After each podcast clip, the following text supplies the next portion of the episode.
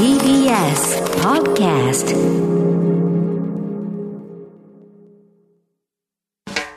発信型ニュースプロジェクト。荻上チキ。セッション。ワクチンの第3便が到着。医療従事者らの優先接種に使用へファイザー社製の新型コロナウイルスのワクチンの第3便が今日午前、ベルギーから成田空港に到着しました。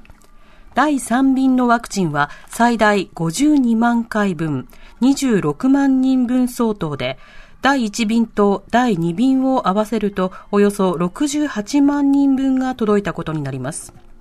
第3便のワクチンは今後民間病院などの医療従事者らおよそ470万人への優先接種に使われる予定で今週から都道都道府県に配送されます。一方、東京都は今日の新型コロナウイルスの新規感染者数は121人確認したと発表しました。そうした中、新型コロナウイルス感染拡大で生活困窮する女性が増加していることを受け、女性による女性のための相談会実行委員会は今日、今月13日土曜と14日日曜に相談会を開催すると記者会見で発表しました。場所は新宿区立大久保公園で午前10時から午後5時まで行われます。では、新型コロナウイルスに関連して様々な支援必要ですね。あの、依然として、はい、その活動について考えたいと思います。はい、え先ほどまで厚生労働省で行われていました、女性による女性のための相談会、先ほど原稿にもありましたね。えこちらの相談会の記者会見に出席をしたジャーナリストの松本千恵さんに伺います。松本さん、こんにちは。こんにちは。よろしくお願いします。お願いいたします。よろしくお願いします。まず今回会見が行われたこの女性による女性のための相談会、一体どういったものなんでしょうか？えっとですね、まずは、まあ、相談員やボランティアがすべて女性ということですね、そして、はい、え女性で困っている方たちに来ていただきたいということで、うん、あの実際企画しました。はい。でそれなんでかっていうとですね、えー、えー、年末年始に12月29、30、1月の2日と3日間同じ場所で、えー、大久保公園でですけれども、えー、年越し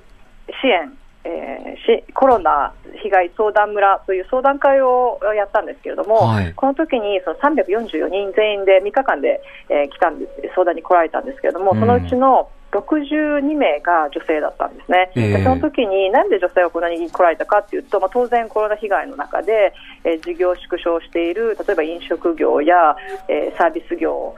小売業などで働いている女性たちとかですね、まあ、もっと前から実は被害に遭っていたとかネットカフェでずっと生活していると言っている方たちがいたわけなんですけれども、はい、そういった方たちのためにそのテントをですね女性専用テントというのを作ったんですが、えー、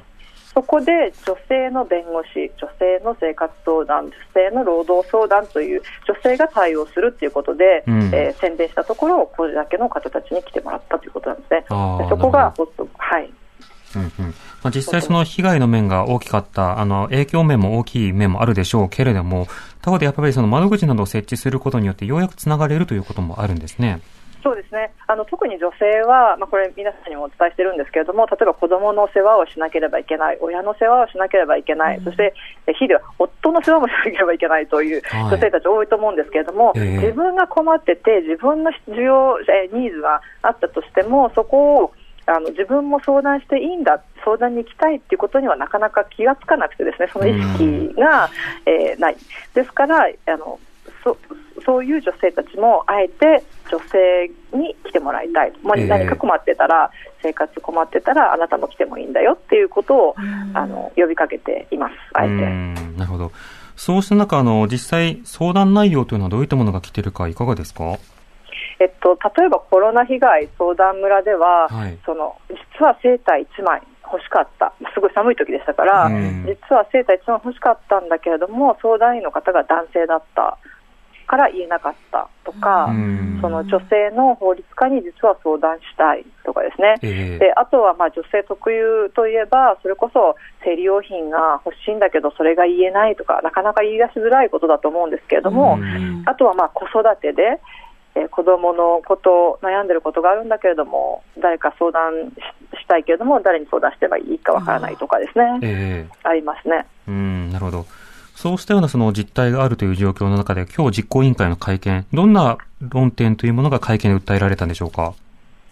えっとまあ、特にですねこの実行委員なんですけれども、はい、このコロナ被害相談村の、えー、ボランティアスタッフ中心に、えー、弁護士、労働組合、それから、えー、労働あ生活相談を主にしてきた生活、えー、市民団体の女性のメンバーが集まってるわけですけれども、えー、そのみんな基本的には個々人で集まってるんですね。それで今60人いますが、その私たちそれぞれがこれまでずっと生きてきた中でこういった問題、まあ、セクハラだったり性暴力だったり DV だったり子育ての問題だったりっていうのをいろいろ抱えてきていながら、はい、それを乗り越えてきたまたは今まさに乗り越えつつあるっていう当事者ですので、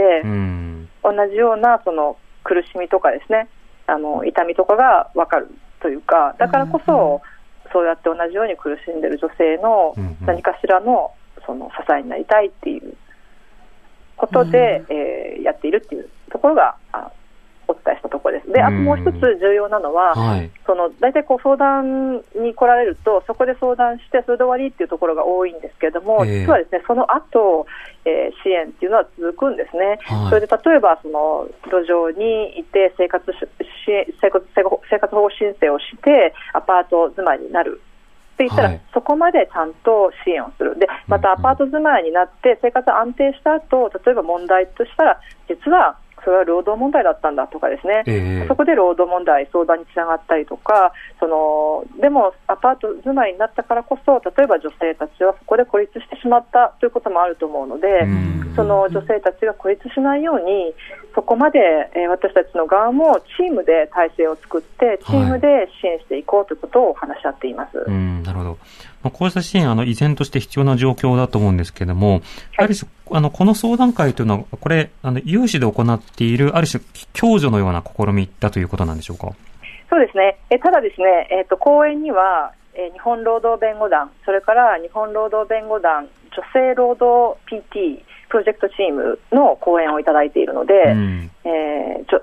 弁護士のあの法律家の弁護士の方たちもたくさん、えー、来られてます専門家の方々などもということですね。はい、はい、それとあとは、まあ、生活相談もそうですけれども、その DV 被害のサバイバーの相談をしてきた方たちとか、うん、その望まない妊娠をしてしまった女性たちの相談をしてきた方とかですね、うん、えー、それぞれが専門性を持って集まってきてくれてる人たちもいます。なるほど。あの、こういった相談など、例えば行政の窓口でしやすければ、そちらの方に行ってもおかしくないような内容であると思うんですけれども、あの、この間コロナ対応もある中で、行政の、あの、生活支援などの対応の十分さ、不十分さ、あるいは課題などはどう感じになってますか？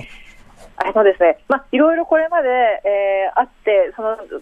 例えば年末年始のその相談村の時も、はい、えー、ちゃんと対応してもらったりとか、連携を取って対応してもらったりっていうこともあったので、うん、そこはまた実はですね明日なんですが、東京都にそういった要請をしに行こうと思っています。で、えー、新宿区、それから豊島区はですね、えー、つ特に多い、そういう相談が多かったところだったので、はい、あえてその2つの国はまた改めて要請に行きます。うんやっぱりその、まあ、連携というか、あの、しっかりと、あの、できることというものを、まあ、分担し合っていくことも必要になるわけですよね。そうですね。ただ、あの、大きく聞く声としてはですね、はい、その行政に、あの、困った時に、うん、どう、どこに駆け込んだらいいのか、誰に相談したらいいのか、教えてもらったことがないっていう方が多くてですね、